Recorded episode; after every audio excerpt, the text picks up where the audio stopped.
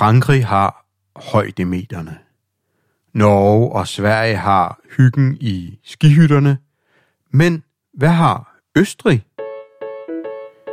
En hel del viste det sig. Velkommen til Ski Podcast. En podcast sponsoreret af Valåsen Ski Resort og Tingård Rejser. I dag skal du med til Østrig. Inden vi hopper ind i bilen og triller mod St. Johan i Tyrol, har jeg snakket med... Jamen, jeg hedder Inger Dittrich, og jeg er præstansvarlig ved Østrigs Turistbyrå, og har gjort det i rigtig mange år, fordi jeg er mega glad for det. Simpelthen 22 år ved Østrigs Turistbyrå. Det er det bedste job ever. Udover at have det bedste job ever, så ved Inger rigtig meget om Østrig. Og Inger og Østrigs Turistbyrå har rent faktisk også været med til at sponsorere dagens episode. Du har bjergene, som igen lægger op til skiløb. Så har du søen, og det giver bare et utroligt smukt billede. Både sommer og vinter, men, øh, men om vinteren er der jo så også skøjteløb og curling og sådan nogle ting ude på søen. Og det, er jo, øh, det giver igen nogle helt andre muligheder. Og helt andre muligheder var det, jeg fiskede efter, da jeg tog en snak med Inger, som fortalte om Østrig. Et land, som jeg har besøgt sidste år sammen med min familie, men som jeg ellers ikke kender super godt. Men det kommer jeg til, og det kommer du også til i det her afsnit. Østrigs Turistbureau.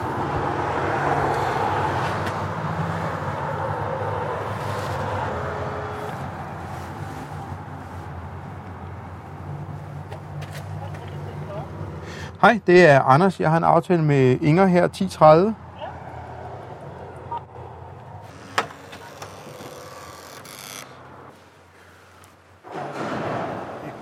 Op her. Hej. Tak, tak. Og du Inger? Nå, hej. Hej, Anders. Hej. Tak. Nå, ja. Stå på, på ski en masse. Og der ligger jo rigtig meget sådan i år, hvilket er fantastisk. Ja, det er, helt, det er virkelig fantastisk i år. Luske, hvad skal man, hvad skal man opleve, og øh, hvad er så fantastisk ved det? Hvad skal jeg glæde mig til? Ja. Altså, øh, du kan i hvert fald glæde dig til rigtig meget god sne i år. Altså, det har vi været super glade for, at det både kom tidligt og i store mængder, så snekvaliteten er i top i år. Um, og så kan du glæde dig at komme ned til et område, der er, øh, jamen, hvor, hvor folk er gæstfri, hvor de er, er glade for at vise deres land frem, hvor de er glade for at vise, hvordan skiløb kan fungere hos dem.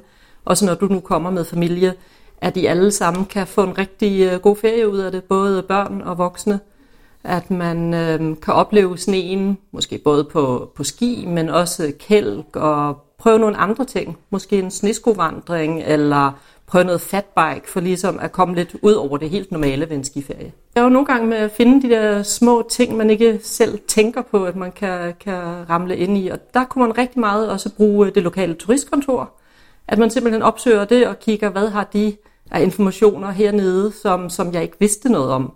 Eller også bruge verden øh, på dit hotel, på din pension de er ofte meget snaksalige og vil gerne øh, hjælpe turisterne på vej. Så måske har de et eller andet sådan lille hemmeligt tip om noget, du ikke tænkte på, at du kunne få oplevet på din skiferie. Og med det gode råd om at snakke lidt mere med de lokale, så er spørgsmålet, hvad er det, der er så fedt ved Østrig? Altså det, der er så fedt ved, ved skiferie i Østrig, det er, at du bor nede i dalen. Du bor sammen med de lokale. Um, ofte er det sådan nogle familiehoteller, familiepensioner, så det bliver ligesom drevet, fordi de lokale gerne vil det her. Og det synes jeg giver, det mærker man rigtig meget, at, at de er glade for det, de gør. Og det har selvfølgelig en eller anden effekt på, at det, at det kan mærkes på feriestemningen. Altså øhm, rent, rent øhm, traditionsmæssigt vil jeg sige, øhm, på en helt normal øh, skiferie skal du på en eller anden måde få plads til øh, en kælketur det er simpelthen en af de traditioner, jeg synes, øh, man skal øh, indarbejde i sin, sin ferieplanlægning. Det er det der med, med kælketure og måske en fakkelvandring.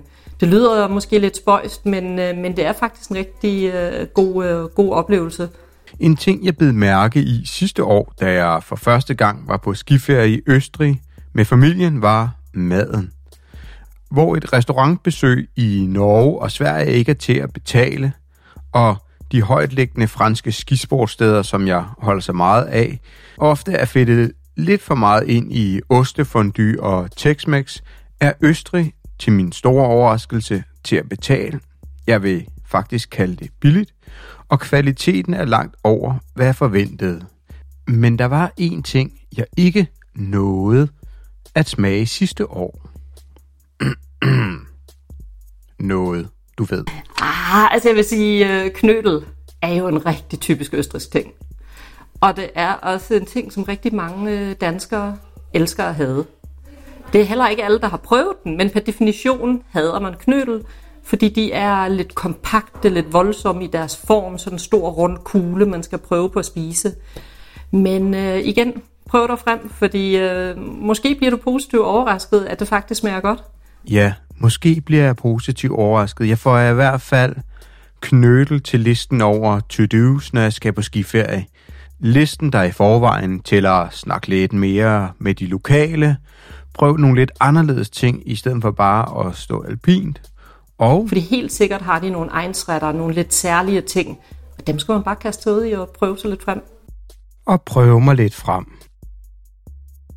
For at undgå, at øh, skipodcast bliver en mad eller podcast, skynder jeg mig at skifte emne, og jeg spørger Inger om de forskellige områder i Østrig, fordi Østrig er jo areal- og indbyggermæssigt dobbelt så stor som Danmark, og så har de ufattelig mange flere bjerge, end vi har. Og væsentligt flere bjerge. Og det er lige for, at ligesom derfor også danskerne elsker at komme derned. Ja. Altså fordi herhjemme er det dejligt fladt og nemt tilgængeligt, mm. og Østrig er per definition en kæmpe udfordring med de der bjerge og fantastiske udsigter, man får. Bare noget helt andet, og det er det, danskerne så godt kan lide. Ja. Altså. ja, og så er det jo også bare, vil jeg sige, i forhold til mange af de andre destinationer, så er det jo kørebart. Helt På- sikkert.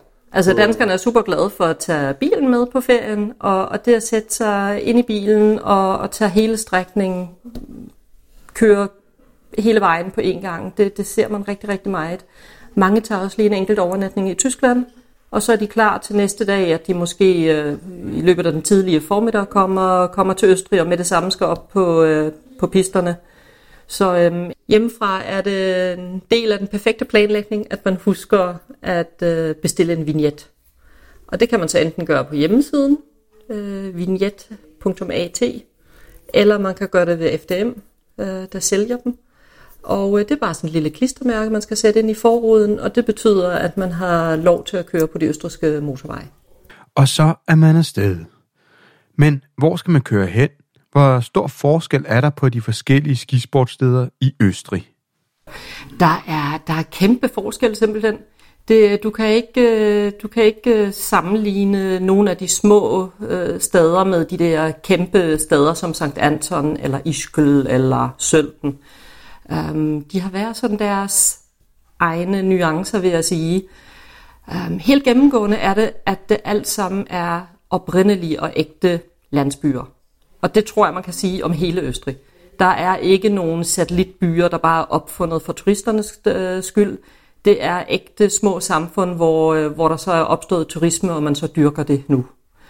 Um, vi har nogle af de rigtig højtliggende steder, som Sankt Anton, Ischgl, um, Sølten. Um, og så har vi jo også mange steder, der ligger lidt lavere. Og det er der, hvor danskere ofte også er lidt bekymrede for snesikkerheden. Mm. Men øhm, det må man jo så se år efter år, men jeg vil sige, at der er alligevel rigtig gode muligheder, selvom dalen måske, øh, altså byen i dalen ligger på øh, 600-700 meter, så ligger skiterrænet jo alligevel noget højere oppe. Så, så der er stadigvæk rigtig god øh, chance for, for, at skiløbet bliver fantastisk, selvom der ikke ligger så meget sne nede i dalen. Altså det der jo også er så vigtigt, synes jeg, vedrørende de forskellige skidestinationer. Ikke? Østrig er et land bestående af rigtig mange øh, regioner, rigtig mange forbundslande, som igen bliver opdelt i regioner, og de har simpelthen deres helt unikke form. Hvis man tager helt mod Schweiz og, og Tyskland, der ligger noget, der hedder Vorarlberg, det kan du bare slet ikke sammenligne med Steiermark og, og den måde, menneskene også er på. De har en lidt anderledes dialekt, de har lidt forskellige egensretter, Bjergene ser lidt forskellige ud, fra sådan nogle meget dramatiske bjerge til lidt mere bakket. Stadigvæk super velegnet til alpin skiløb, men der er en kæmpe forskel i det lille fine land, så øhm, man skal virkelig bare prøve sig frem. Man skal virkelig bare prøve sig frem. Et rigtig godt råd. Lyttede du med til sidste episode af Skibodcast, hørte du Martin Møller fortælle om Østrig og de østrigske langrendsspor. Og det er endnu en ting, du kan prøve, når du er på skiferie i Østrig. Og det kommer vi også lidt ind på i vores samtale om Østrig. Et alternativ, fordi jeg havde for eksempel Martin Møller, som er langrensløber til vinter Han nævnte jo selv, at Østrig havde nogle rigtig gode langrendsspor, og det er jo ikke noget, man normalt forbinder. Nej, det tænker man nok ikke så meget på. Men det er helt rigtigt, altså langrend er, er, der, er der utrolig meget af. Igen, tjek ud det sted, du vælger. Øhm, nu for eksempel Sankt Johan i Tirol. De har 250 km langrendsløjper. Og jeg mener, der, der kan man da sagtens, øh, hvis man er, stadig i en familie, være nogen, der måske helst øh, vil stå på langrend, eller har lyst til at prøve det en enkelt dag. Ikke? Så kan man på den måde kombinere det. Så alpinskiløb og langrend. Og igen, man skal ikke helt kimse af sneskovandring, og så bare almindelige vandreture, sådan helt i uberørt øh, skov og, og, og de landskaber, der så åbner sig op for en. Det er rigtig, rigtig fantastisk. Man skal simpelthen prøve det, før man øh, afviser det, synes mm. jeg. Og så er der de der trend øh, ting, som for eksempel fatbike. Overdimensioneret mountainbike, hvor man så kan køre på vintervandreveje, og hvordan de end har tilrettelagt det i skisportsområdet. Det er altså en øh, sjov og lidt fed idé, ikke? Ja, og det linker jo også meget godt til, hvad man ellers kan bruge Østrig til om sommeren. Fordi der er jo nok, tænker mange af os, der kører igennem Østrig og videre til Italien. Ja, men helt sikkert. Der ligger Østrig lige som, som lille, måske overnatningssted. Så bliver man der en-to dage. Um, og der kunne jeg jo synes, at det var rigtig, rigtig fedt, hvis, hvis danskerne ville have lyst til at blive der lidt længere. Og måske se, at man kan vandre, at man kan øh, have noget mountainbike-aktiviteter. Eller i det hele taget øh, er der en masse muligheder for, for familien at prøve noget, man måske ikke gør så meget herhjemme. Det kunne være trætopsklatring, altså, og sådan nogle zip lines, som man kalder dem, hvor man øhm, ja, ligesom øh, kører fra øh, gennem trætoppene hægtet på sådan en wire, Mm. Og, og det er bare sådan en lille, lille actionpunkt, som de fleste faktisk synes er rigtig, rigtig sjovt at prøve. Der findes jo, øh, altså det, det ved alle jo, at der er noget, øh, der hedder skiskydning, biathlon, og øh, det ser jo så fedt ud, når man måske følger med i det i forbindelse med OL, hvor det typisk også bliver vist i dansk fjernsyn, at de så står på øh, ski øh, på langrand, og så en gang imellem simpelthen skal kaste sig ned i sneen og, og skyde efter nogle, øh, sådan skydeskiver. Um, og det har man så simpelthen øh, prøvet flere steder i Østrig, at man tilbyder det til turisterne også. At de øh, lige kan prøve på at snuse lidt til det, og øh, under meget køndig vejledning få udleveret sådan et, øh, øh, sådan et gevær, der, der kan skyde efter de der små skydeskiver. At man lige prøver, ja, når, når adrenalin virkelig pumper efter sådan en omgang langrand, at man så kan have en rolig hånd overhovedet ramme noget som helst. Så det synes jeg er en uh, rigtig, rigtig sjov ting at prøve. Ja. I det hele taget prøve på at blande lidt, hvad det er, man gør efter skiløbet. Ikke? Og måske også lige en dag stoppe lidt tidligere og prøve noget biathlon, prøve noget ja, det ved jeg ikke, en kælketur. Alle de der ting, der lige giver det ekstra til sådan en øh, skiferie. Ja, okay. Kælketur er i hvert fald noget, der bliver skrevet på listen over ting, vi skal prøve, når vi nu tager til Østrig. En anden ting, som unge vil elske, er den lokale svømmehal, som faktisk er rimelig fornuftig, og den er Inger også med på. Altså, ikke at tage med i svømmehallen, men at Husk også badetøjet, når man kommer på skiferie i Østrig. Husk badetøjet, ja. Det må vi huske at pakke. Med badetøjet for til pakkelisten og en masse inspiration til, hvad vi ellers kan opleve ud over skiløbet, spurgte jeg Inger om et sidste godt fif, inden vi tager afsted. Østrig er et øh, skønt rejseland, og øh, de er meget, meget glade for kontanter. Så helt generelt er kontanter i form af euro simpelthen det, du skal have med. Um, visakortet fungerer mange steder, men regn ikke med det og slet ikke oppe i skiterrænet. Altså der er det bare det bedste, at du har kontanterne med. Fordi selvom det udvikler sig mere og mere, og du kan betale med kort flere steder, så er det bare død ærgerligt at være oppe på en hytte, hvor du så ikke har en hæveautomat i nærheden. Og så må du måske låne ved venner og bekendte for at få krasset pengene sammen. Så har altid nogle euro med og kortet i baglommen. Altså jeg synes, når man, når man vil finde noget inspiration og leder efter et godt sted i Østrig, så synes jeg selvfølgelig, at vores hjemmeside er, er super god. Um, øhm, vi prøver på at forklare, uh, hvor i Østrig man kan gøre hvad. Men selvfølgelig kan man også uh, få, uh, få rigtig mange informationer hos os. Uh, vi har søgefelt og så videre, så man kan indsnævre det, og, og vi, vi prøver at lave hjemmesiden sådan, at, at det altid er det mest aktuelle, man sådan får øje på. Ikke? Men ellers vil jeg også sige, at øh, en anden dansk hjemmeside, jeg måske lige vil nævne, øh, skisport.dk, som virkelig øh, gør mig et godt for skiløb generelt, øh, både i Norden og i Alperne og så videre, hvor man kan finde en masse informationer, der er vigtige. Ikke? Men øh, inspiration synes jeg nok, man skal finde på austria.info. Fordi det er der, hvor, hvor vi prøver på at, at finde de bedste ting frem til, ja. til danskerne. Ja. Med den information i bagagen var vi klar til at tage afsted til St. Johan i Østrig. Men inden vi satte os ind i en iskold bil klokken 5 fredag morgen for at trille mod St. Johan i Østrig, var der en historie, der skulle fortælles. En historie om, hvordan det var at besøge St. Johan i gamle dage. Jeg ved, du elsker at høre om gamle dage. Og heldigvis havde jeg den helt rigtige til at fortælle den historie.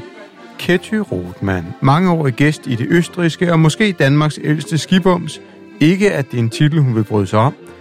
For Ketty er en ordentlig, elskværdig, ældre dame, der holder meget af børn og skiferie og, til mit held, at stryge. Og ja, så er hun en del af familien. Og hvor blev bøjlen nu af? Første gang, jeg kan huske, at jeg var på skiferie i Østrig, så var noget af det, jeg lagde mærke til, at der var mange krigsveteraner. Men vi er også tilbage i starten af 70'erne. Det næste, jeg kan huske, er, at liftsystemet bestod af en, et, en trækbane, ligesom et tog, en kabelbane, tror jeg, de kaldte det. Så man skulle skifte tre gange for at komme op til toppen. Så det tog en krig at komme derop, og et kvarter at komme ned igen. Det har ændret sig meget siden. Alle livssystemerne er jo ændret og moderne, så det tager kun et øjeblik, højst et kvarter at komme op til toppen. Og det går også lidt hurtigere med at komme ned. Men det er stadig lige så sjovt. Det er så sjovt og så dejligt. Naturen og den friske luft og skønheden, når solen skinner. Hvordan var byen engang? Byen har ikke forandret sig så meget, fordi det er en rigtig by, hvor der bor østrigere i, som bor der og lever og arbejder der. Der er selvfølgelig kommet nogle nye hoteller, og der er nogle af de gamle, der er blevet revet ned. Men forretningerne er stort set de samme, og restauranterne er stort set også de samme. Hvorfor, hvorfor, tog, I, hvorfor tog I til Østrig? Det gjorde vi, fordi min mand han havde været der og vandre om vinteren. Og så skulle vi prøve det. Og da, vi så havde, da jeg havde været med til at vandre et år, så syntes jeg, det så ud, som om det var noget sjovere at stå på ski end at vandre. Og så lærte vi at stå på ski. I en alder af 28 år for mit vedkommende, og 40 år for hans vedkommende. Og hvor mange år har du så stået på ski? 43 efterhånden. Hvis det kan passe med regnstykket. Hvad lavede de, øh, de krigsveteranerne dernede? Og det, nogle af dem var der jo som gæster, og de stod på ski, hvis de kunne det. Nogle af dem på et ben. Men der var jo også folk, der arbejdede dernede, øh, netop fordi livssystemerne var så simple, som de var dengang, Så var kontrolsystemerne også simple, så man skulle bruge mennesker til at stå og kontrollere. Og der brugte man også folk, der manglede arme og ben. Eller sådan i det hele taget var kommet til skade. Det var meget sympatisk. Men nogle af dem var der som gæster og stod på ski, og det var selvfølgelig det, man allerførst lagde mærke til, for det var noget særligt at kunne stå på ski på et ben. Var det krigsveteraner fra 2. verdenskrig? Ja, det var det. Og hvad har du så ellers øh, oplevet gennem årene i Sankt Johan? Om vinteren? Ja. Altså om vinteren er det jo det samme, man gør. Man står på ski, og man går ud og spiser. Om sommeren, så kan man jo mange andre ting.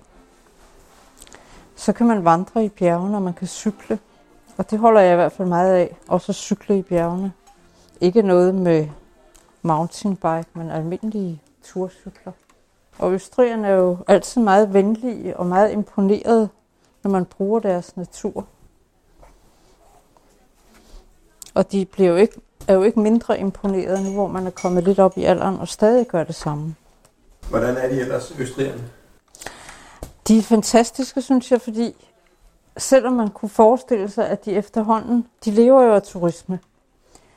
Og så kunne man godt forestille sig, at de noget efterhånden var træt af de turister, der kommer. Men hver gang man kommer der, så har man altså indtrykket af, at det er den lykkeligste dag i deres liv. Man føler sig virkelig velkommen. Og de byder en velkommen, og de opfører sig naturligt, som om de holder meget af, at man kommer der igen og igen de samme steder.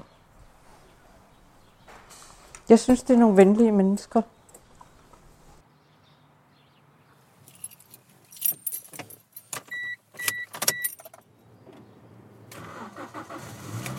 Og så var det tid til at tage afsted. Der var nogle spørgsmål, der skulle besvares. Hvordan smager germknødel? Er østrigerne så flinke, som Ketty og Inger fortæller? Og hvem skriver egentlig højst? Ungerne eller de voksne, når Kælkebakken er 1,2 km lang fra top til bund?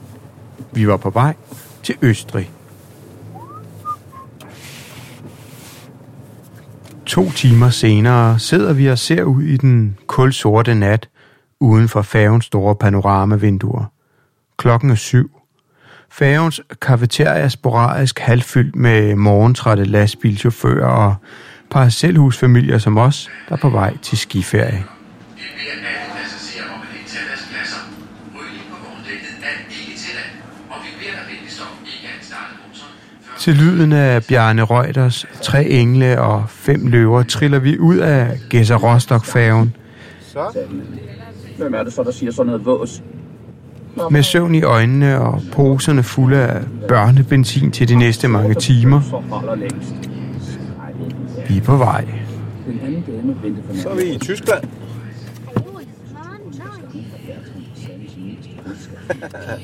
Jeg godt lige kan vinke til ham. som Ja. Vent lidt. Jeg glæder mig meget til, at vi skal på ski. At vi skal stå på ski. Og vi- der bliver en skilærer. Den hopper vi da ikke på. Har du købt til, Der er øh, du til ikke rigtig på snorkel færgen? her. Sagde den lille grine. Der havde jeg købt Ja, sådan nogle tic-tacker, Sagde Oscar. som Den der verdens fineste sorte snorkelure fra Nogle Søde til Piger. Der noget. sælges disse meget fine vi snorkel. skal, når vi har været på bakken. Når vi er på bakken.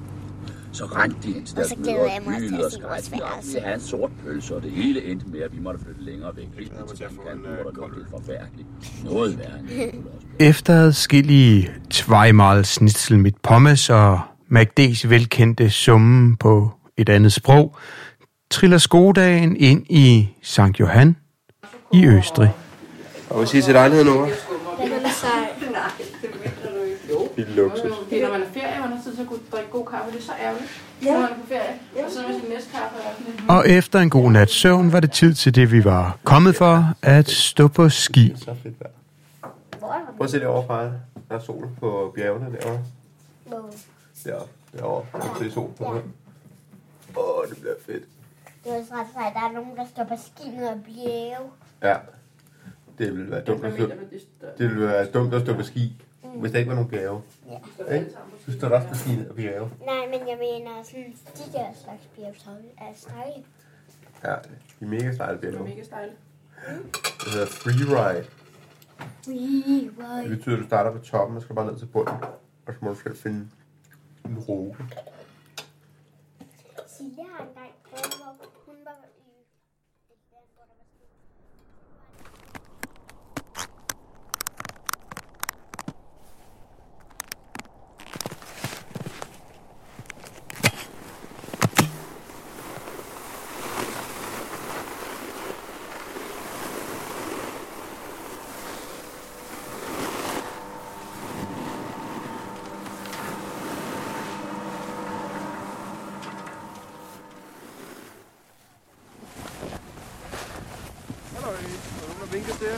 Ja, vi er oppe på 16.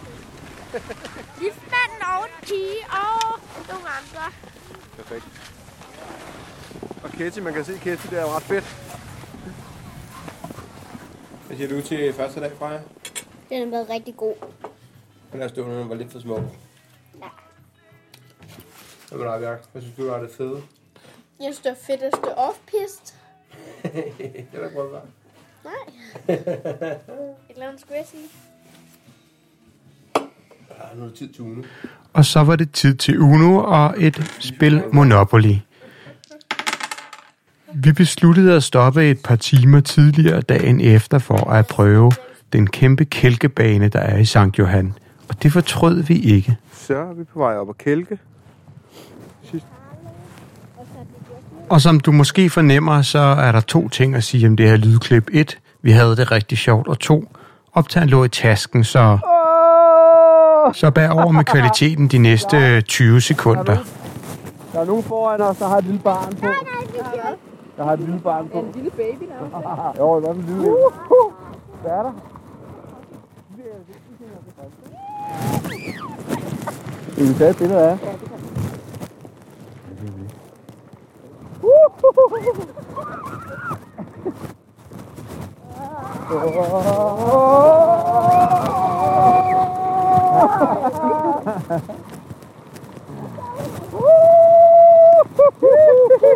Og sådan fortsatte det nedad med skrig og skrål og røde kinder.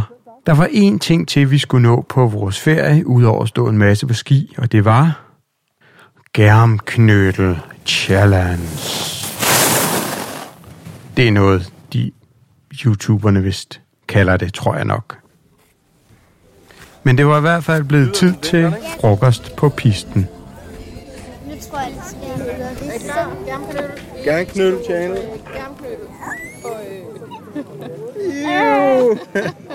Og indeni, hvad er det der indeni? Det smager godt. Det smager faktisk ret godt. Smager det godt? Gerne knødel godt. Det er ovenpå smager godt. Man kan ikke bare drysse det ned igen, når vi er Det er ovenpå, det er mor. Det smager Og det er mor en hem. Det er mor, det er, Jeg vil lige smage det der hvad hedder det, birkes? Det er helt fint. Hvad er det inde i midten? Det er syltetøj. Jeg tror bare, jeg kører med. Jeg ved ikke. Bollen smager godt. Jeg kan bare ikke så godt lide syltetøj. Heidelbær, jeg ved stadig ikke, hvad det er. Er det syttebær, eller er det... Nå, Freja. Hvad anmelder du den til? Der står Bedst servietter i. 10, Ja. så tror jeg nok 3. For en 3? Ej, en smager bedre. Bollen smager godt. Hvad siger Giver du den, Bjørn? Jeg giver den 6. Jeg er heller ikke vild med den. Jo, den smager fint. Jeg giver den Ej, jeg 4. synes, det er ægelt, det der med at spise noget, der man gerne vil have med lidt mere bagt og med en smør på, og så sammen med en hindbær eller vaniljesauce. Jeg håber, at de skal bage det i den store dag bagels på et tidspunkt. Ja, det kunne være sjovt. Vaniljesaucen, den er god. Vaniljesauce er ganske fint, ja. Ja, den synes jeg er lidt syntetisk, faktisk. Den smager Der skulle ikke have været vaniljesauce på bollen. Man forventer ligesom, at vi skulle have noget altså. Jeg synes, det er lidt falsk. Altså vaniljesauce. Nå ja. Jeg synes, gerne, jeg synes gerne knødel, den går.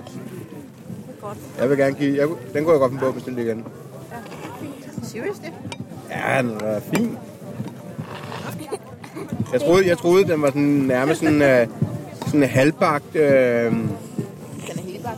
ja, men jeg troede, det var sådan noget halvbagt uh, dej-agtigt. Og, Ja, jeg troede også. mm. Må jeg smage? Så har vi simpelthen, så har vi simpelthen smagt uh, hvad germ, germknødel challenge. Af... Om germknødel bliver en opgave i den næste sæson af Den Store Bagedyst, ved vi ikke, men hyggeligt havde vi det i hvert fald. Dagene fløj afsted og midt på oplevelser, skiløb og med røde kinder og lidt glyvejen kom sammen på familiehotellet. Altså, det mener jeg. Ja, så sad vi hurtigt på færgen mod Danmark. Der var samstemmig enighed rundt om bordet. Skiferien fik topkarakter af Bjørk, Freja, Bettina og mig. Men ja, der er altid et men. Der var en sidste ting, der skulle afgøres, inden mikrofonen skulle slukkes. One hour and 45 minutes, during which time you will have the opportunity to visit Food Express or our all-inclusive buffet. Et besøg på All Inclusive Buffet. Hvad har du fået, Freja? Jeg har fået noget kaj og noget rugbrød og en fiskefilet og noget æg. Hvad har du fået, Bjørn? Kyllingevinger og noget pomfritter og noget ketchup. Nu går jeg over sammen.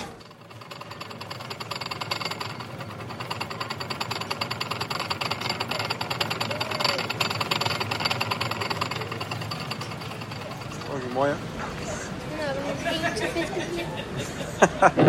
Nå, Der var to gamle damer, der sad og snakkede sagde nej. Og vi kastede begge, begge to kastede op i IKEA. og så grinte de. Freja, hvad vil du, hvor mange øh, stjerner vil du give den her re- restaurant? Ud af hvad? Det ved jeg ikke. 10. Ud af 10? 10. Vil du give den 10? Ja. Nå, vil du give den her restaurant ud af 10? Bjørk? 8. Jeg vil nok give den her... Ej, okay, jeg giver den 7. Jeg vil nok give den 3. Men det er kun fordi, det er kun fordi der er gratis kaffe, og man kan lave dobbelt op. Og så dig. Ja, men det er nok ikke så meget. Hvad vil du give? Den her, den her restaurant Jeg giver den 6. Lyder hvad? ud af 10. 3. Er det også grund af kaffen? Den kommer helt derop. Ja. det er også mig. Kaffen er god. Mm. Hvad gav Freja den? 10. 10, fordi du lige efter softicen her spiste den tredje fisk. Ja.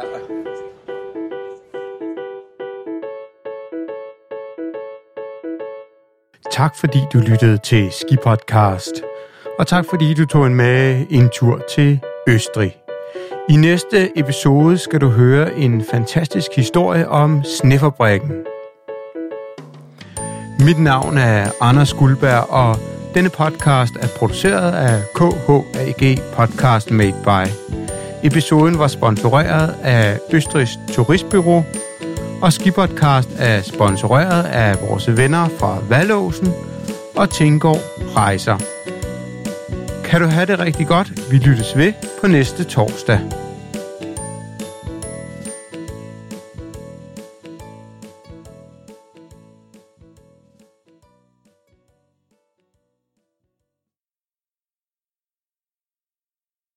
Vi boede engang oppe i nærheden af Grus Klokner på et meget simpelt udstyret værelse med senge fra gamle dage og mega tunge dyner og sådan noget.